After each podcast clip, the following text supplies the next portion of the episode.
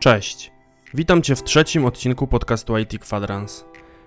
W merytoryczny i zabawny sposób opowiem Ci o kolejnych ciekawostkach ze świata IT. Każdy z nas inaczej postrzega relacje. Dla jednych to para trzymająca się za rękę, czekająca na zielone światło przy przejściu dla pieszych. Innym na myśl przyjdą relacje biznesowe i rozdawanie wizytówek byle komu. Dla mnie relacje to bazy danych, wiele świetnych projektów i dziesiątki szczęśliwych osób, którym pomogłem ich się nauczyć. Dane, które się w nich znajdują i możliwości ich przetwarzania potrafią przyprawić o gęsią skórkę, dlatego postraszę jak w dobrym horrorze Hitchcocka. To co? Zaczynamy!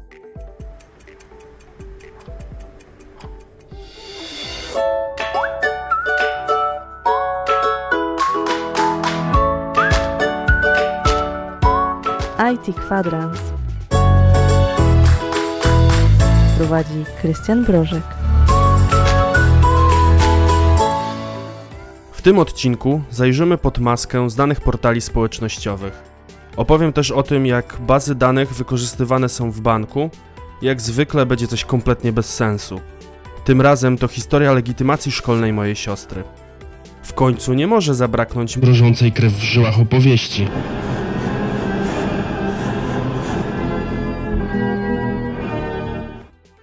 Która tylko dzięki swojej krótkości nie przyprawi cię o mdłości. Ha, ale mi się zrymowało, może powinienem zacząć tworzyć rymowane podcasty. Na początek wyjaśnijmy sobie kilka trudnych pojęć. Ich znajomość raczej nie pomoże w upolowaniu samca alfa lub urodziwej samicy, ale może dzięki temu ktoś mnie w końcu będzie rozumiał.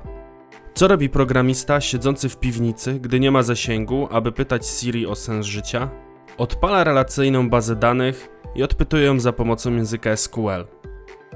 Można powiedzieć, wygrał życie, ale jego szczęście nie może trwać zbyt długo. Przebiegający korytarzem szczur tak go wystraszył, że biedaczek upuścił bazę danych. Drop pozbawił go wszystkiego. Jego marzenia legły w gruzach. Nie ma. Nul. Rzekłbym kompletny brak relacji. Klasyczny NoSQL.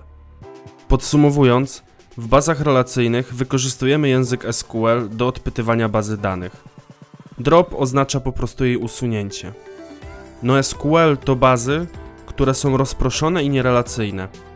Null oznacza, że czegoś nie ma. To tak jak z papierem toaletowym. Zero oznacza pustą rolkę w podajniku, a null pusty podajnik. No i jeszcze co to jest ta relacja? To zależności między elementami w zbiorze, Najprościej mówiąc, Twoje imię, nazwisko, data urodzenia i numer PESEL są powiązane relacją. Skoro masz już podstawowe pojęcie, to możemy przejść dalej.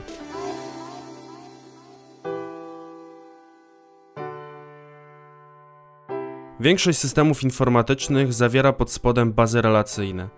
Jest to około 90% rynku. Pozostałe 10% zajmują głównie bazy nierelacyjne. Duża baza danych zawiera kilkaset tabel, które mogą składać się z miliardów wierszy. Bardzo ciekawym przykładem wykorzystania baz relacyjnych są banki. Muszą to być systemy bardzo bezpieczne i odporne na ataki, żeby jak przyjdzie jakaś babcia, to nie wyniosła torby pieniędzy. W dodatku muszą działać bez przerwy i obsługiwać ogromne ilości operacji na raz. Ilość tabel w takiej bazie danych znacznie przekracza tysiąc. Jest to związane z bardzo dużą replikacją danych. Nie chodzi o klasyczne kopiowanie i trzymanie w kilku miejscach. Każda informacja jest zapisywana na kilka sposobów. Jeśli wykonujemy przelew, to transakcja jest przypisywana do naszego konta i konta odbiorcy, ale poza tym na kilka różnych sposobów jest jeszcze dodawana w innych miejscach w niejawny sposób. Po co to wszystko? Jeśli fragment bazy zostanie uszkodzony, lub ktoś włamie się i nadpisze część danych, a nawet wszystkie jawne wpisy dotyczące naszej transakcji zostaną w jakikolwiek sposób zmienione, to i tak da się to wszystko odzyskać. Są to bardzo skomplikowane procesy, ale dzięki temu wszystkie nasze dane finansowe są bezpieczne. Ostatnio bardzo modne są wycieki danych z banków, więc pytanie, czy banki stosują takie techniki. Nierelacyjne bazy danych to dużo ciekawsze zagadnienie są bardziej sexy, ponieważ rozwiązują konkretny problem, a algorytmy drzemiące w ich sercu to mistrzostwo sztuki inżynierskiej. Pamiętasz jeszcze grafy ze szkoły? U mnie rysowało się dwa kółka, w każdym była jakaś liczba i łączyło się to dwiema strzałkami. Skierowane były one od jednego kółka do drugiego i od tego drugiego kółka do pierwszego. Trzeba było nad nimi napisać wartość, z jaką zmienia się liczba idąc po strzałce. Czyli jeśli liczba 12 była połączona z 8, to nad strzałką należy wpisać hmm, 7? Zapomnij tego, co dowiedziałeś się o grafach. W końcu na początku mówiono, że od liczby mniejszej nie można odjąć liczby większej. Jednym z najpopularniejszych obecnie serwisów społecznościowych jest Twitter. Magia tego portalu polega na dzieleniu się krótkimi wiadomościami składającymi się ze 140 znaków. Można tam znaleźć wiele wartościowych treści, jak chociażby informacje o pierwszej osobie ustawiającej się w kolejce po nowego iPhone'a, co jadła na obiad i kiedy poszła siku gwiazda pop oraz który polityk strzelił focha. Każdy taki tweet jest nam wyświetlany dzięki informacjom zapisanym w bazie grafowej. Koncepcja wykorzystania grafów została nazwana Interest Graph. Polega ona na tym, że wszystko co zostanie przez nas dodane do obserwowanych powoduje utworzenie połączenia między obserwującym a jego zainteresowaniem. Pozwala to na zgadywanie tych zainteresowań. Znajomi z konferencji, których obserwuję, śledzą jednego z prelegentów. Zostanie dzięki temu mi on zasugerowany jako ktoś, kogo tweety potencjalnie chciałbym czytać. To już bardzo blisko do możliwości zarabiania. Skoro śledzę poczynania wielu zespołów rockowych, jednocześnie lubię tweety szkoły uczącej grać na różnych instrumentach, to podrzucenie mi reklamy sklepu muzycznego sprzedającego świetne gitary, w dodatku sygnowane logiem jednego z zespołów, da firmie potencjalnego klienta.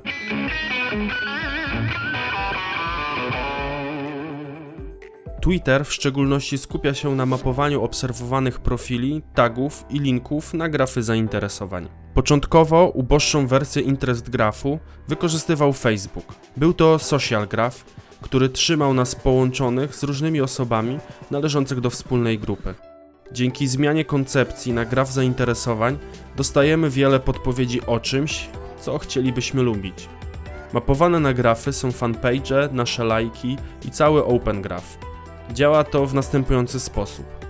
Wiele osób, które interesuje się tym co my, będzie śledziło coś, co może nas zaciekawić. Patrząc na przykład na znajomych i sam graf, gdy chcemy znaleźć znajomych naszych znajomych, to będziemy szukać wierzchołków grafu oddalonych od nas o 2, ale jednocześnie nie będących oddalonych o 1, ponieważ to już nasz znajomy.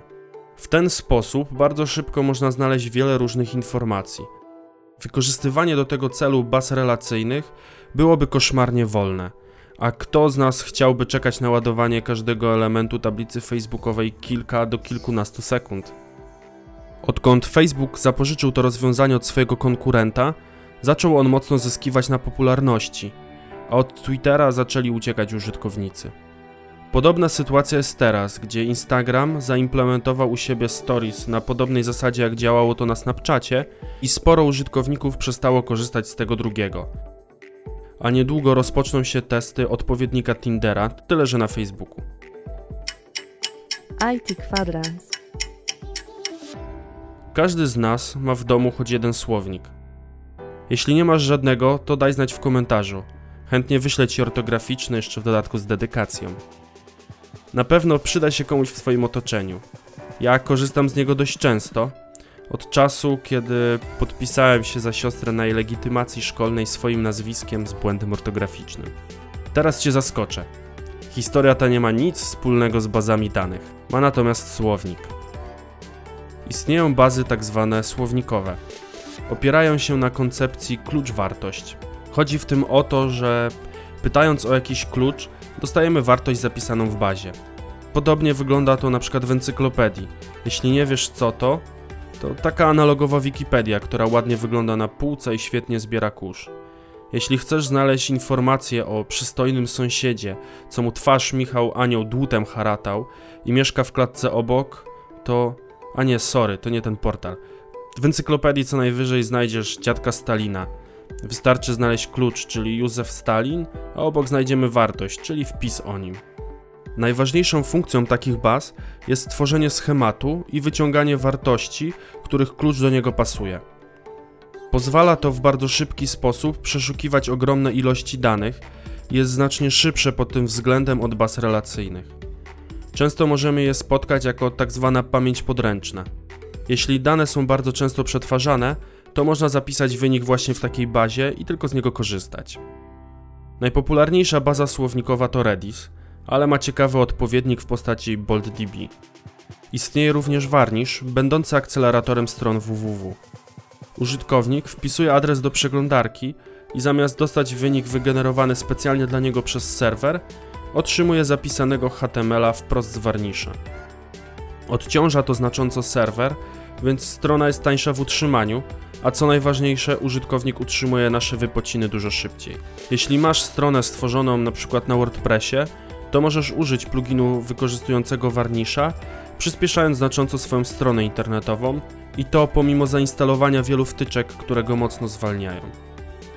Ostatnim rodzajem bazy danych będzie pewna pani. Stworzyli ją inżynierowie z Facebooka. Stało się tak dlatego, że rósł on w ogromnym tempie i zwykła baza relacyjna nie była w stanie obsłużyć tak dużego ruchu. Mowa o Cassandrze.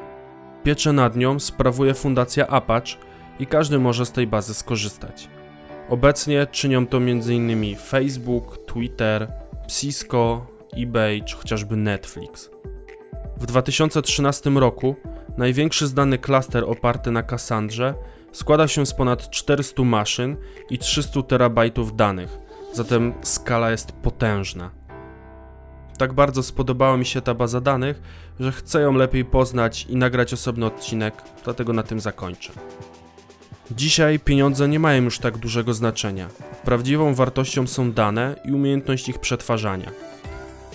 Google w tym momencie zbiera tak duże ilości informacji, że nie jest w stanie ich nawet częściowo przetworzyć, a co dopiero wykorzystać pełnię ich możliwości. Obiecałem Hitchcocka. Moja znajoma wzięła ślub, urodziła dziecko i przeprowadziła się. Momentalnie zaczęły wyskakiwać jej dziesiątki reklam pieluch, wyposażenia wnętrz, podróży poślubnych. Pytanie, dlaczego? Wystarczyło na Facebooka wrzucić fotkę Bobasa ze szpitala, zmienić status związku i przestawić miejsce zamieszkania. Teoretycznie niby nic takiego. Ciekawsza historia wydarzyła się w USA.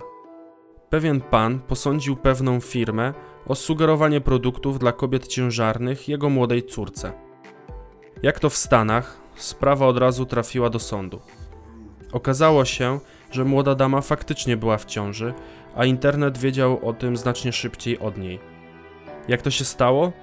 Wystarczyło proste dopasowanie jej zachowania do innych osób, m.in. odwiedzanych stron internetowych, publikowanych treści itp.